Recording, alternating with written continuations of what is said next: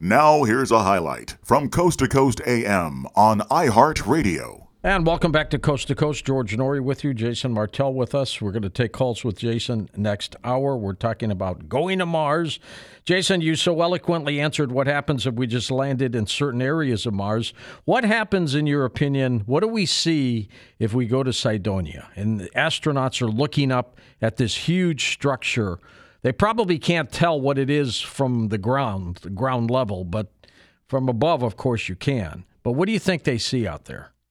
You know, they there was a movie that they did about oh, I think 15 years ago now called Mission to Mars, where they actually like roll up to the face and hit it with some radar, and then dust blows off it from the vibrations, and it's this crystalline, huge alien face. You know, um, I don't really know what's going to. Ha- I don't think it's going to be that um, illustrious, but I do think that when we actually visit Cydonia, there's going to be some key markers that are going to make us realize there there there has to be some type of Mars Earth connection. Even from from where we sit here, looking at Mars, we've been able to identify that in that Cydonia region, the pyramidal structures, the D&M pyramid, um, the face, everything seems to have a very strong connection to Egypt.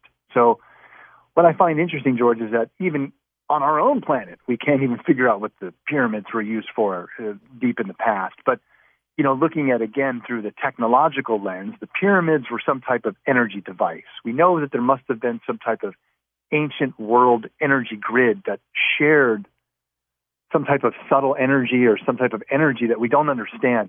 I bet this extended off planet and might even been a network that was connected to Cydonia. So maybe we'll find some advanced technologies or things that can you know further push the envelope of understanding what we have here on you know on Earth, things that we might have found in Egypt that they just haven't made public. Maybe those will be some opportunities to finally surface them when we set foot on Mars. Well, in Egypt as well, Cairo means Mars. I find that to be fascinating, don't you?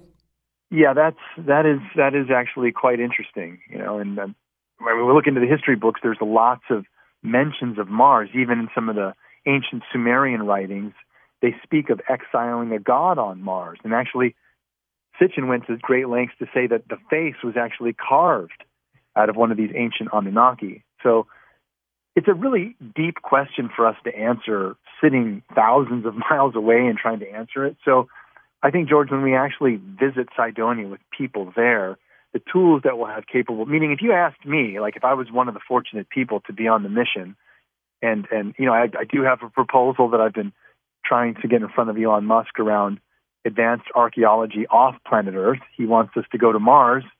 Guess what? We've already been there.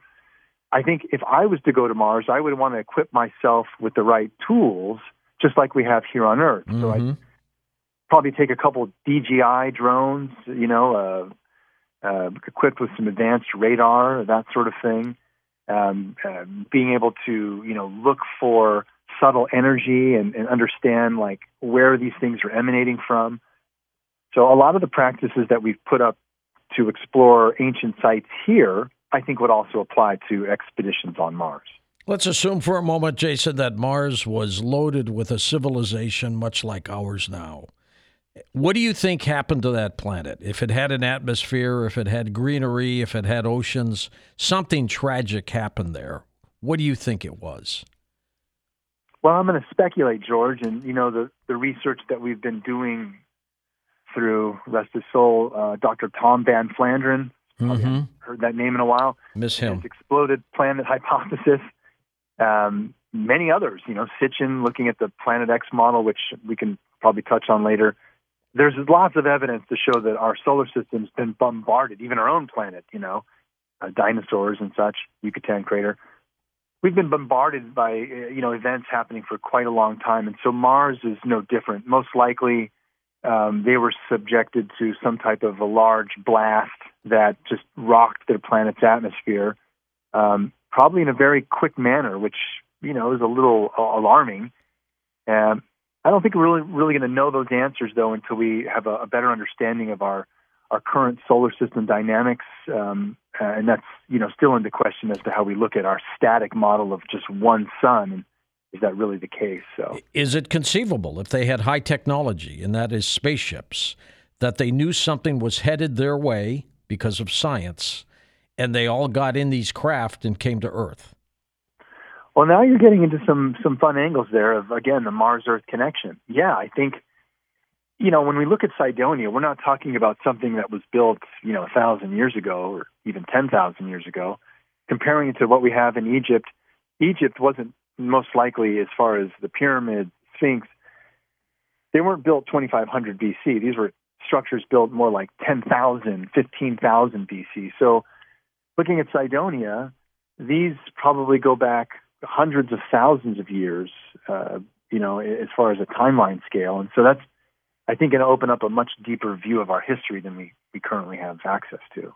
I think the asteroid belt might either be one of two things either a planet that might have collided with Mars and blew up, or it's uh, a series of uh, what could have been a planet that just never formed.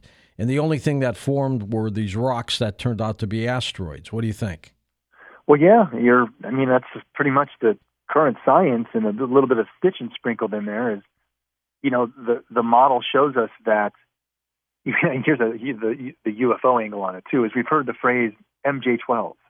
Well, it turns out that MJ12 could also stand for Mars Jupiter 12th planet because right in between Mars and Jupiter, where the asteroid belt is, there's enough room for a much larger body, four to eight times the size of Earth, to be freely passing in that area where the asteroid belt is. So, yeah, most likely there was some large collision. If you look at the accounts of Sitchin and, and, and the uh, the Atrahasis and the you know the epics of creation from Sumerian lens, he basically is saying that Nibiru, uh, an external planet, smacked our primitive Earth. That wasn't even called Earth then; it was called Tiamat. But Earth was literally in a collision with one of the moons of this other planet. You know, this large planet comes by and it has debris, and one of the moons smacked our Earth so hard that it whacked it into half a planet, moved it into its new position, and that's what strewed out this debris, the hammered out bracelet, as the Bible calls it, into our current asteroid belt. You'd think that they'd be looking into this more and want to, you know, verify our celestial origins, but yeah. no, even these questions are left to us as ufologists and others to really question our history of what's written in the text to say, no, it's not a mythological tale, folks. It's actual hard science. Jason, explain for us what precession is and its effects on us. You know, Sitchin did a really good job of explaining that our solar system can have external influences, like a planet X. And ever since then, the idea of an Nibiru and these topics have really sparked the public's interest when I started to look into these topics, I was fascinated, and it led me on a journey of looking into our past. And it turns out that all of the current sciences that we have line up with data that's been coming out of ancient cultures for thousands of years, and we just weren't ready to hear it. One of the biggest changes is the fact and understanding that our solar system most likely isn't static, and it's not just one sun. We're probably orbiting another sun. And so if you if you if you can take a mental shift, and we can talk about this more, but if you can take a mental shift to say that our sun is in orbit around another body, a binary solar system is what it's called, more than one sun. If our sun is orbiting another solar system, probably Sirius A and B, that means that all of us, like the Earth, the Jupiter, Mars, all of these planets spinning around the sun, we're actually in motion constantly. If our sun is orbiting another body, we're going along for the ride. And so that changes how we see the, the view of the heavens. And so up until now, modern astronomers have been calculating something that all the ancients were aware of called precession. And they're like, wow, there's this 24,000 year advanced cycle that somehow the ancients broke it down into a really cool calendar called the 12 houses of the zodiac, where we go through a 2,000 year cycle and the North Star switches to a different constellation. But There's, it's a huge cycle, George, and somehow they is. mapped it, and it does seem to affect the rise and fall of civilizations uh, here on Earth. And we can talk about some of that breakdown so that people can understand it more. And there's also talk, Jason, that there might have been some kind of nuclear holocaust on Mars. What do you think of that possibility? Well, yeah, going back to the Mars piece there for a sec, I, I I would say that that's probably has some resonance of truth to it. There's there's enough evidence here on Earth to look at our ancient sites and say, well, where did they go, or why did these technologies stop? Um, even Sitchin commented that the Sinai Peninsula.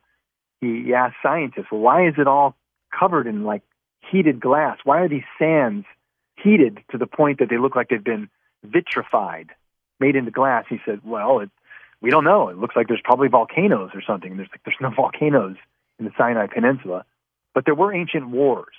They, they actually talk about detonating huge weapons.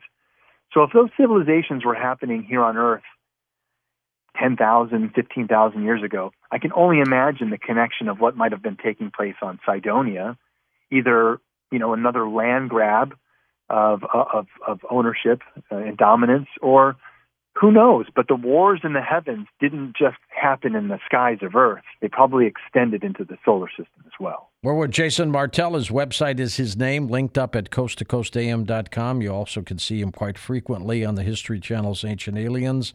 His book is Knowledge Apocalypse. And there, there, there are some people who believe in the different theories about Mars and the different theories about planet Earth. And in your opinion, some people believe that there are humans on Mars right now, Jason, underground in caverns by the tunes of millions. I find that hard to believe. How about you? Well, you know, I, we've been talking about these topics for so long that, you know, I've tried to keep myself grounded in science and things that we can prove. Um, so there are a lot of people in our spectrum of the field that say that they've been transported to Mars, they were in the military and were privately, you know, using some doorway in LA and whoop, they were there in three minutes, like a Stargate. Um, I am very positive that there's a lot of technologies. I, I love the show Stargate and Cheyenne Mountains Complex. Oh yeah. Most likely, I think probably all that it does exist, but do we have access to it, or is it going to be something that I can help push forward through the public lens? No, right? So we have to, you know, utilize technologies and things that are going to be accessible to the general public um, and, and that's kind of, I think, our best bet is to is to highlight those avenues first. If we go to Mars in 2026 or 2030s, how long do you think those astronauts will stay on Mars initially? It's a permanent settlement, George. So the game plan, from what I've researched, is that SpaceX plans to, you know, start a presence on the moon, and then with that, having a permanent setup there use that as a way station to tunnel, to funnel supplies and do things also to Mars. And then once you have the the moon base set up as well as transport to Mars set up, then you can start to bring in the heavy payloads, the heavier starships to bring in, you know, different things that you would need. But uh, I think this would probably be more of a ground up, meaning once you're there on Mars, the raw materials that you need to build things, um, to set up a foundation. It's all pretty much uh, already there, uh, you know, on the planet. Are they going to revolve the astronauts, or are they going to once you're there, you stay there? Yeah, that's the. I, you know, in reading some of this stuff, like you know, they're being very forward with this. People are going to die on their way to Mars. People are going to die when they first land on you, Mars. You mean naturally die? They're going to die of heart attacks or whatever no, happens, they're right? Gonna, they're going to die from from stuff that happens as pioneers going. Well, that that new... that's true, but they could die naturally too, just because of the oh, t- yeah. time, you know. Yeah, but what I'm saying is that they're being very clear and upfront that this isn't a mission of joy. This is pushing the envelope forward, and people will make sacrifices, but they will be, they will be living there as a permanent settlement. And you know, so to your point, not only will they be dying, but maybe also giving birth. The late science fiction writer Jerry Pournelle, who has passed on, told me a story once. His, his editor and my editor were the same when we were publishing books and writing books. And he said that in an effort to beat the Soviet Union to the, the moon, which we did, that in an effort to beat them, had we not done the Apollo program that we did, that they planned on sending an astronaut to the moon he was going to live in a capsule or some kind of hut type thing, and they were going to drop uh, supplies to him. But he was it was a one way mission. Had you ever heard that story? I haven't, but it makes me wonder To beat the Russians, Why? they would have sent, sent just to beat the Russians. We would have sent a person to the moon, dumped him there, and he would have lived there for the rest of his life.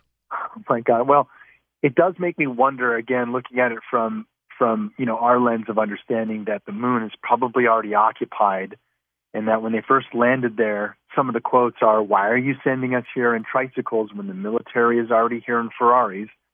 So I I would wonder too that even if they had that plan, were they quickly to be like, "Ooh, man, that's not going to work." He's quickly going to have a problem with the people two blocks down on the dark side that are going to constantly come over and tell him to leave.